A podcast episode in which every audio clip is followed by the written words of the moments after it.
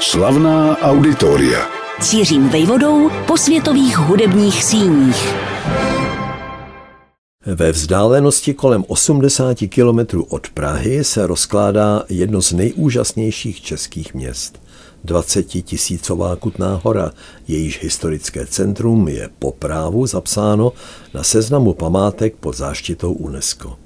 Spletí starodávných uliček se tam dá toulat od jednoho architektonického skvostu ke druhému a všemu vévodí gotický chrám, vypínající se nad městem, totiž chrám svaté Barbory.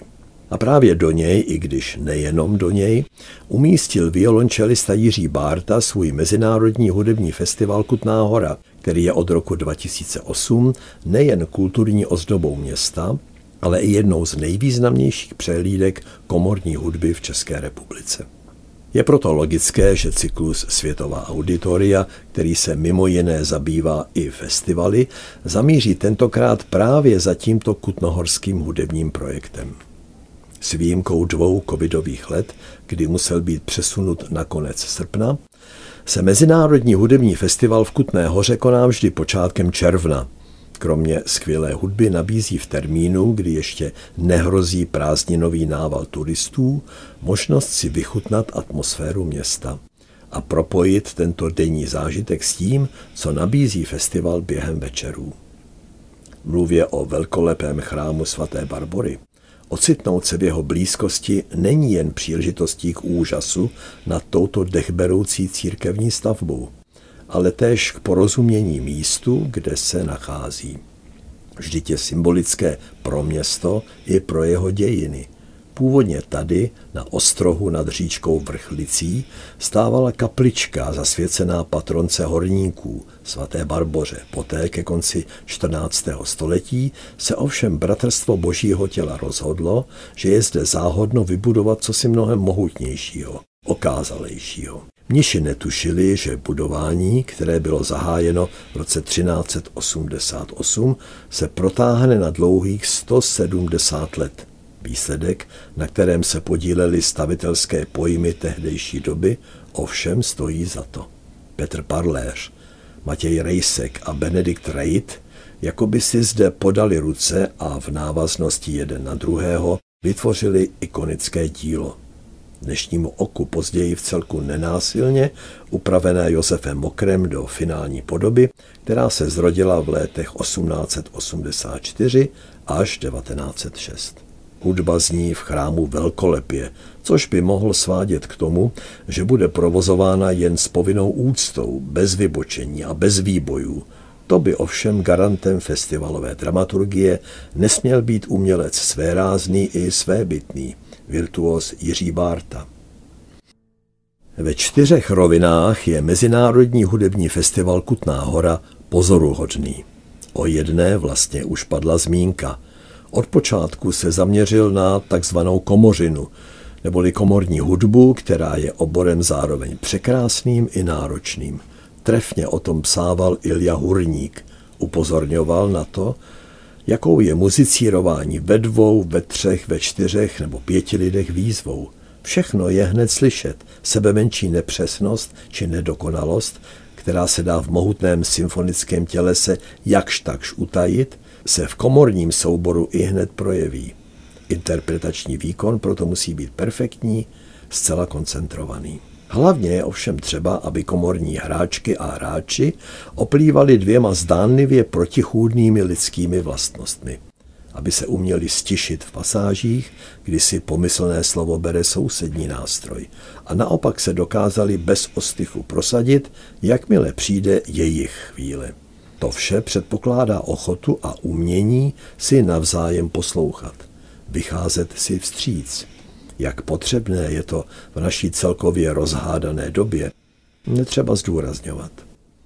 Druhým předpokladem úspěšnosti Mezinárodního hudebního festivalu v Kutné hoře je naopak rovina neumělecká, zcela racionální. Jedná se o jeho přípravu, propagaci, organizaci a možná v první řadě o jeho finanční zajištění. Bez něj by totiž i sebelepší nápady byly k ničemu. Pořadatelem Kutnohorského festivalu je agentura Lotos na čele se zkušenou Alenou Turkovou. ještě jako Alena Štěpánková se s kolegyní Marii Noskovou, dobře si to pamatuji, zasloužili v 90. letech minulého století o cyklus koncertních přehlídek Hradčany hudební. Jejich protagonistou byl ve španělském sále Pražského hradu houslový virtuos Josef Suk. Agentura Lotos se tehdy etablovala i jako vydavatelství a zásobila hudební trh neskutečným počtem 630 alb přinášejících Sukovi nahrávky. Třetí aspekt, povyšující Mezinárodní hudební festival Kutná hora na událost, je výběr solistů a komorních hráčů od nás i ze zahraničí.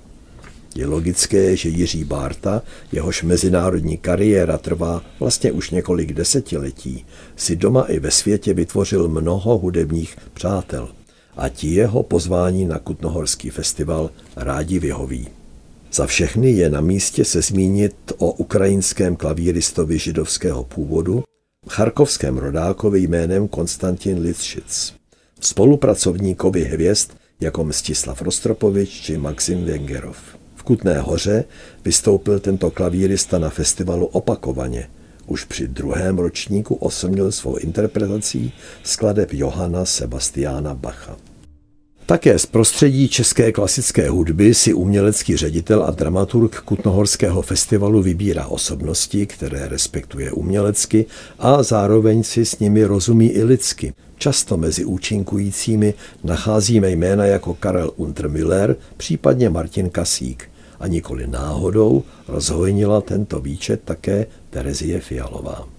Ani to vše by ale nezaručovalo, že Mezinárodní hudební festival Kutná hora se stane vyhledávanou akcí. Konec konců výtečných hudebnic i hudebníků potkáváme na různých přehlídkách bez počet. Samotné jejich defilé je tudíž sice známkou kvality, co se interpretace týká, ale nemusí nutně nic vypovídat o tom, jestli slyšíme něco originálního, či spíše běžného. Tím se dostáváme k poslední ze čtyř rovin, kterými si festival vydobil své místo na slunci. A tou je snaha nabízet posluchačům, jak poučeným, tak náhodným, hudbu širšího záběru. Jistě, že nemohou chybět večery, kdy zazní hudba Wolfganga Amadea Mozarta nebo Ludwiga van Beethovena. Jindy jsou ale diváci zváni k poslechu tónů stvůrčích dílen soudobých autorů. Z našich tu zazněly skladby od Miroslava Srnky, Martina Smolky, Ondřeje Kukala a dalších. Ze světa pak díla Arvo Perta, Sofie Gubajduliny, Henrika Goreckého, Peterise Vaxe a dalších. Ve směst v české premiéře, někdy i ve světové. Ocenění zaslouží Kutnohorský festival rovněž za uvedení symfonie Ejhle člověk od brněnského skladatele Františka Gregora Emerta, originálního solitéra na naší soudobé hudební scéně. Na vrcholu pomyslné dramaturgické pyramidy pak nacházíme Bartův zjevně oblíbený motiv hudebních, kompozičních kontrastů a často jsou objevné, barafinované. Příkladů lze během uplynulých ročníků najít celou řadu. Co třeba, pokud už padlo jméno Mozart, kontrastní srovnání jeho kvartetní tvorby s dechovým triem Klementa Slavického, a nebo také během jednoho večera most vybudovaný přes propast času z kompozic Heinricha Ignáce Bíbra a soudobého francouzského skladatele Pascala Dusapena. Efektně vyzněl ovšem třeba i koncert nazvaný Piano Extravaganza. Doslova při něm vybuchl gejzír tónů během klavírního podání Mozartova tureckého pochodu či Rachmaninovovy romance Ádur, a to šestiručně. Jindy rozezněla varhany poněkud jinak, než bývá zvykem, originální interpretka a skladatelka s uměleckým jménem Kata. Jak v Kutné hoře, tak v jejím okolí, například v nedalekém Bohdanči, se nachází několik kostelů, sice méně rozměrných než chrám svaté Barbory, ale k pořádání koncertů rovněž vhodných.